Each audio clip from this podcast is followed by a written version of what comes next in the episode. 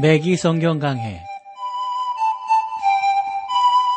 Thru the Bible 제공으로 창세기부터 요한계시록까지 강해한 매기 목사님의 강해 설교를 보내드리는 매기 성경 강해 오늘도 목동제일교회 김성근 목사님께서 말씀을 전해주시겠습니다.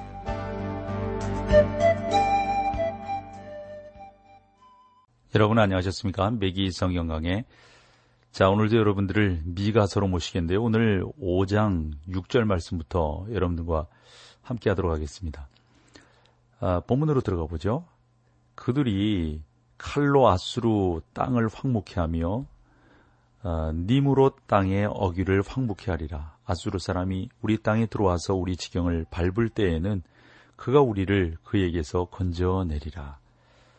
여러분 여기 보시면 그들이 칼로 아수르 땅을 황무케 하며 아수르는 환란기의 마지막 때 이스라엘을 공격해올 동맹 국가를 나타내는 것으로서요.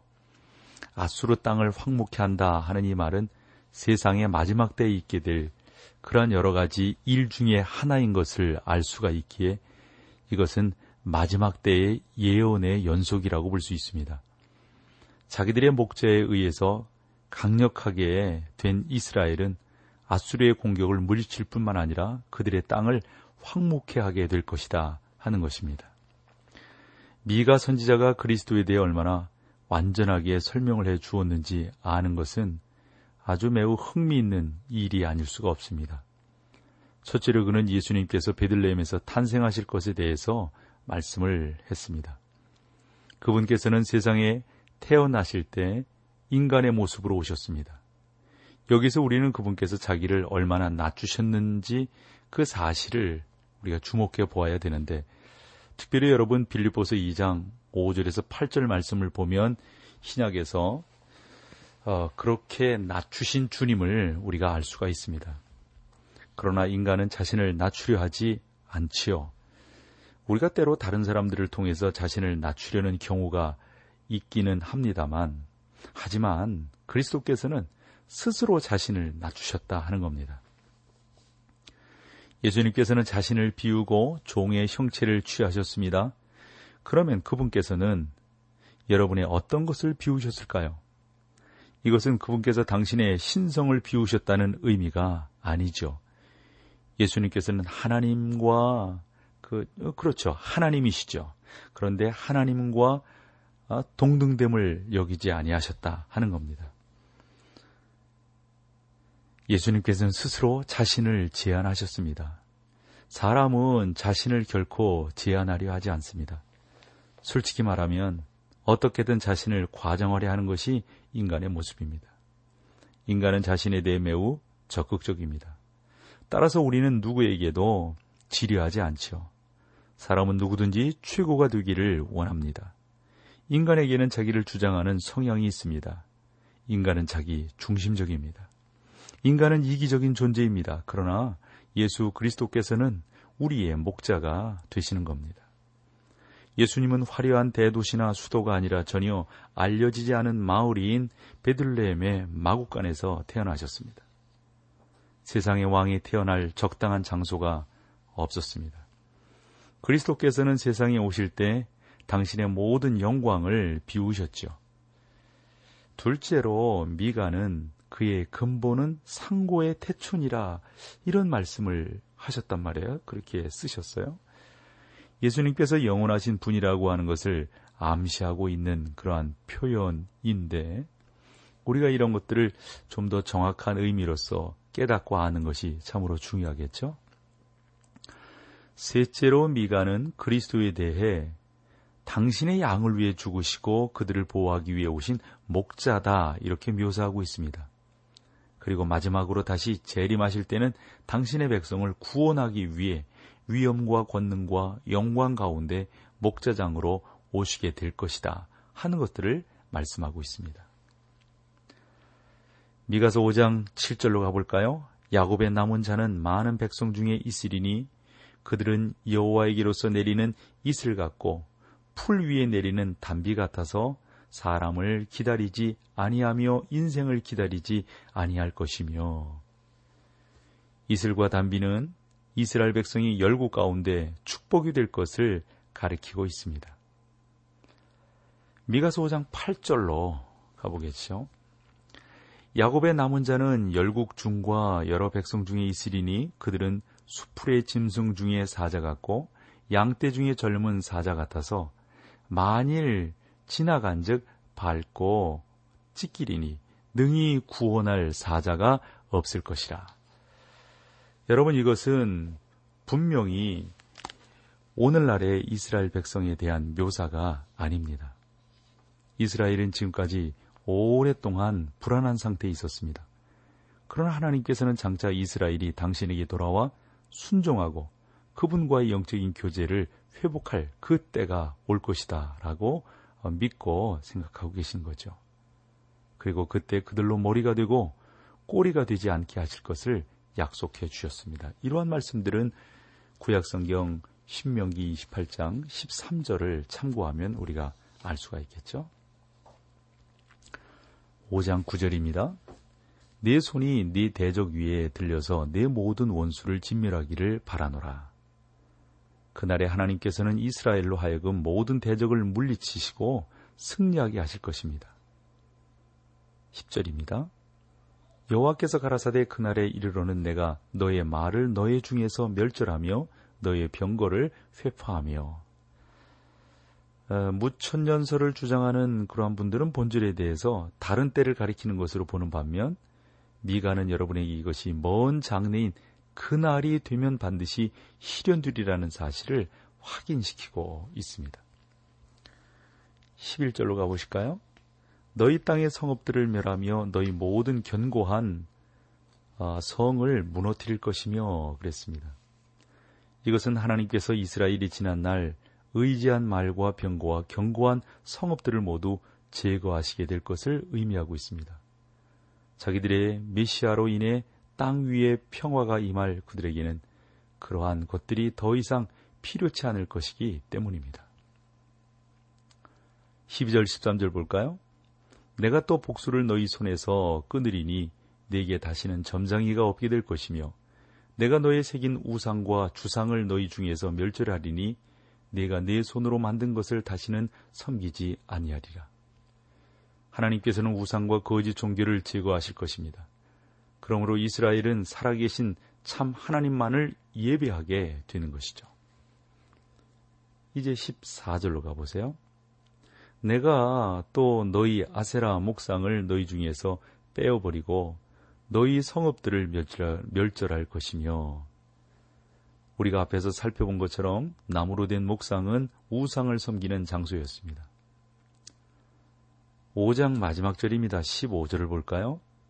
내가 또 진노와 분한으로 청종치 아니한 나라에 나라에 갚으리라 하셨느니라. 여러분 여기 나라는 하나님의 백성을 핍박하는 나라들을 말하고 있습니다. 메시아는 이스라엘의 남은 자와 그분으로부터 떠난 다른 나라의 남은 자들에게 복과 평화를 갖다 주시되 당신의 말에 순종치 아니하는 나라에는 진노와 분한으로 갚으실 것이다. 이렇게 말씀하고 있습니다. 저는 이것이 환란기를 가리킨다고 믿습니다. 환란기 때 하나님께서 당신 앞에 온전치 못한 자들에 대해서 어떠한 환란을, 어떠한 진노를 주시는가 하는 것들을 여기서 분명히 말씀하고 있다고 봅니다. 옳습니다. 하나님은 그러한 분이십니다. 그러나 하나님의 사랑에 변화가 있는 것은 아닙니다. 그분의 극률에 질량적 의미로 낮거나 평가절하될 수 없습니다. 하나님은 언제나 어제나 오늘이나 영원토록 동일한 분이십니다. 그분이 우리를 만지시고 우리를 지키시고 우리와 함께 하시는 거룩하신 하나님이라고 하는 사실을 우리는 믿습니다. 이와 같은 은혜가 저와 여러분 가운데 있기를 간절히 소망합니다. 자, 여기서 찬송 함께 하고 계속해서 미가서 6장으로 여러분들을 모시겠습니다.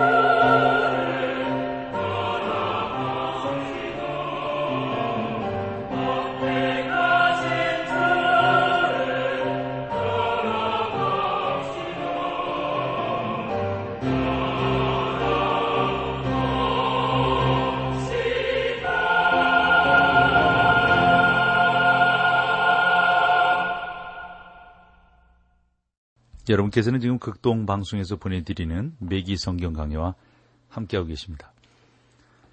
자, 이제 6장으로 가보겠습니다. 6장의 주제는 지난날의 구속을 예로 현재 회개를 촉구하고 있습니다.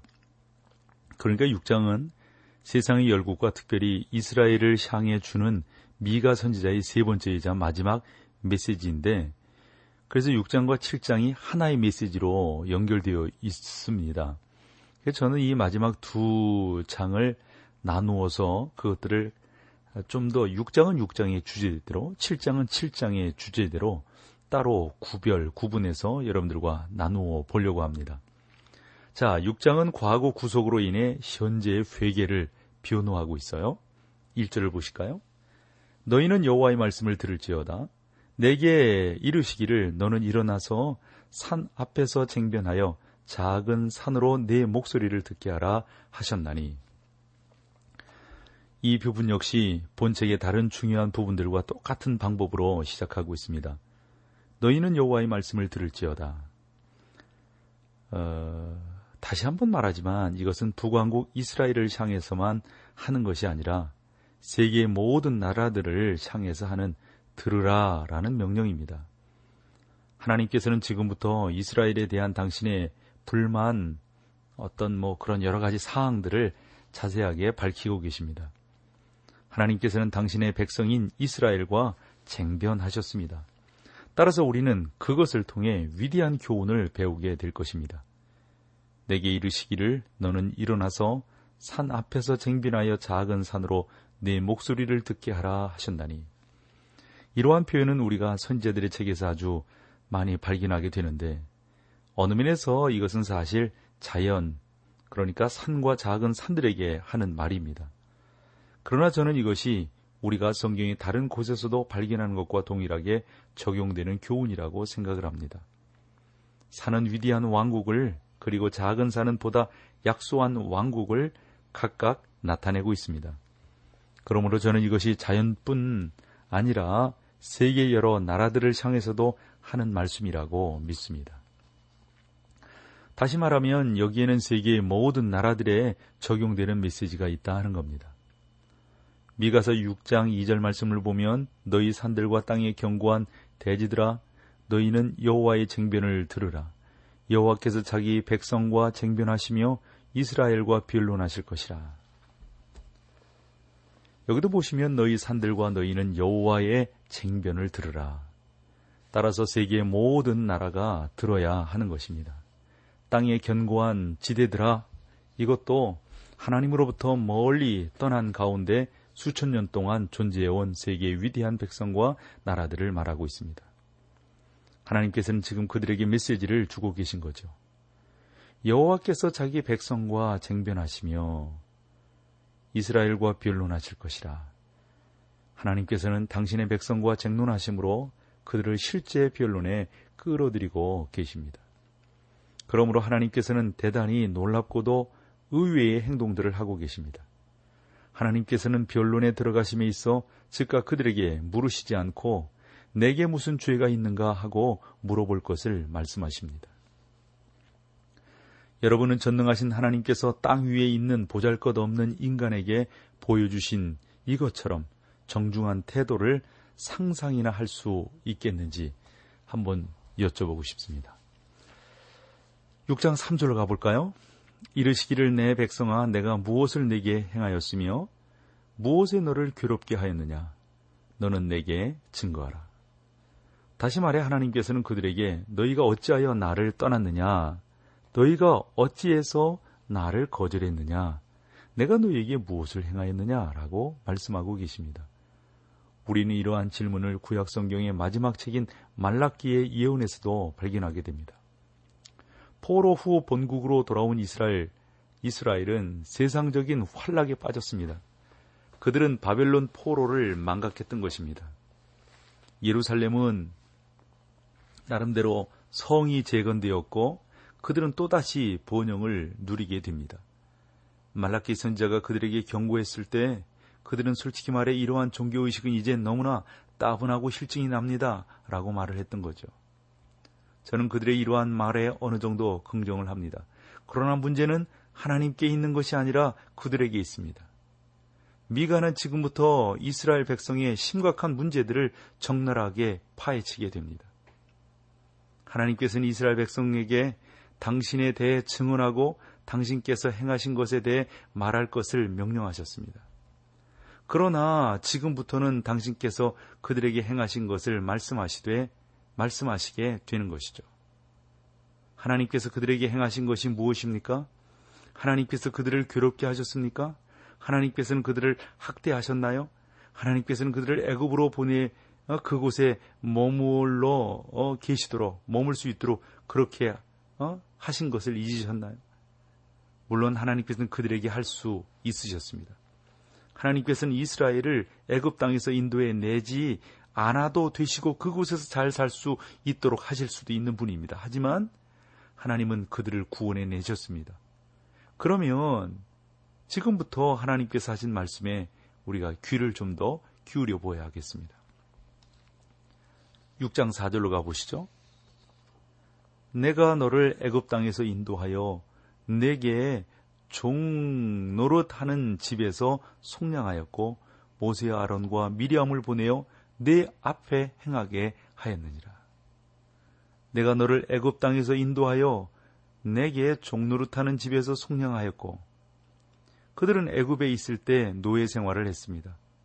그러므로 하나님께서는 그들에게 다음과 같이 말씀하고 계신 거죠.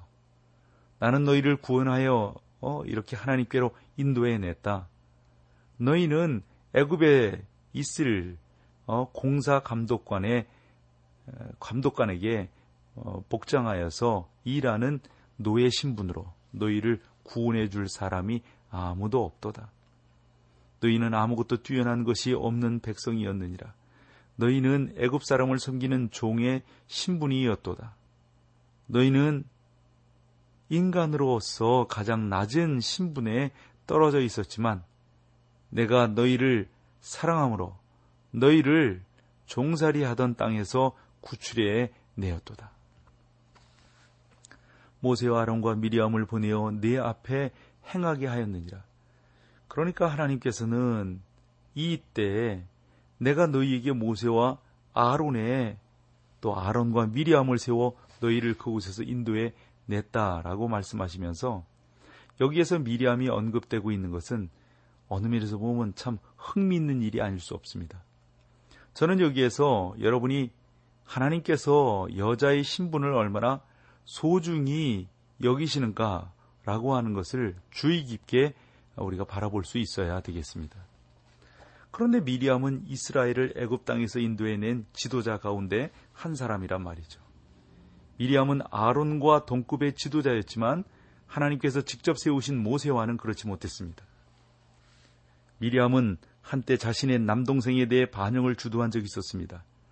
백성이 광해에 이르렀을 때 모세는 자기가 하나님의 명령하에 그들을 인도해 냈기 때문에 실제의 모든 책임을 감당해야만 됐습니다.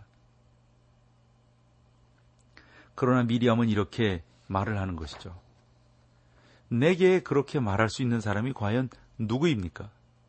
그가 바로에 의해 죽임을 당할까봐 어머니와 그가 그를 장사로 데려가 갈대나무로 만든 상자에 넣고 온 그의 시신이 그를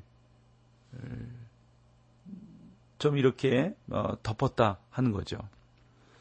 그리고 나는 자리를 뜨지 않은 채 멀리서 그를 쳐다보고 있었어요. 그런 그가 어떻게 내게 명령을 할 수 있습니까? 저는 미리암이 인류 역사상 최초의 여성 해방 운동가가 아닌가 생각을 합니다. 하지만 그녀는 지도자였으며 하나님께서 택하신 하나님의 백성이었습니다. 그는 그녀에게 이스라엘의 여자들을 위해 막중한 사명이 주어졌을 거라고 생각을 했습니다. 여러분은 광야 여행 중에 있던 이스라엘의 여자와 어린 아이들 사이 일어났을 문제들을 한 번 더 상상해 볼 수 있기를 바랍니다. 그들에게는 모세가 전혀 알지 못하는 문제들이 있었습니다. 그들에게는 그들에게 있던 이 미리암을 쳤을 때 커다란 도움이 되었던 것을 그들은 알고 있습니다. 미가 시대의 이스라엘 백성들은 자기들이 하나님을 예배하는 것에 질리고 실증이 난다고 불평을 했습니다. 그들은 한마디로 하나님께서 우리를 위해 하신 일이 무엇입니까? 라고 말씀하고 있습니다. 그러므로 하나님께서는 과거로 돌아가 그들의 진인 역사를, 지난 역사를 상기시키고 계신 거죠. 하나님께서는 이스라엘 백성과 함께 진지한 태도로, 태도로 변론을 하시게 됩니다. 이러한 하나님의 은혜가 저와 여러분 가운데 늘 넘쳐나기를 간절히 소망합니다. 자, 오늘은 여기까지 하겠습니다. 함께 해주셔서 고맙습니다. 매기 성경 강해 지금까지 Thru the Bible 제공으로 창세기부터 요한계시록까지 강해한 매기 목사님의 강해 설교를 목동제일교회 김성근 목사님께서 전해주셨습니다. 이 시간 방송 들으시고 청취 소감을 보내주신 분께는 나침반 출판사에서 신앙서적을 보내드립니다. 청취 소감을 남겨주실 분들은 극동방송 홈페이지에 매기 성경 강해로 들어오셔서 사연을 남겨주시거나 문자로 참여하실 분들은 한 통에 50원의 유료 문자 샵 1069, 샵 1069번으로 보내주시기 바랍니다. 매기 성경 강해 오늘 순서를 마칩니다.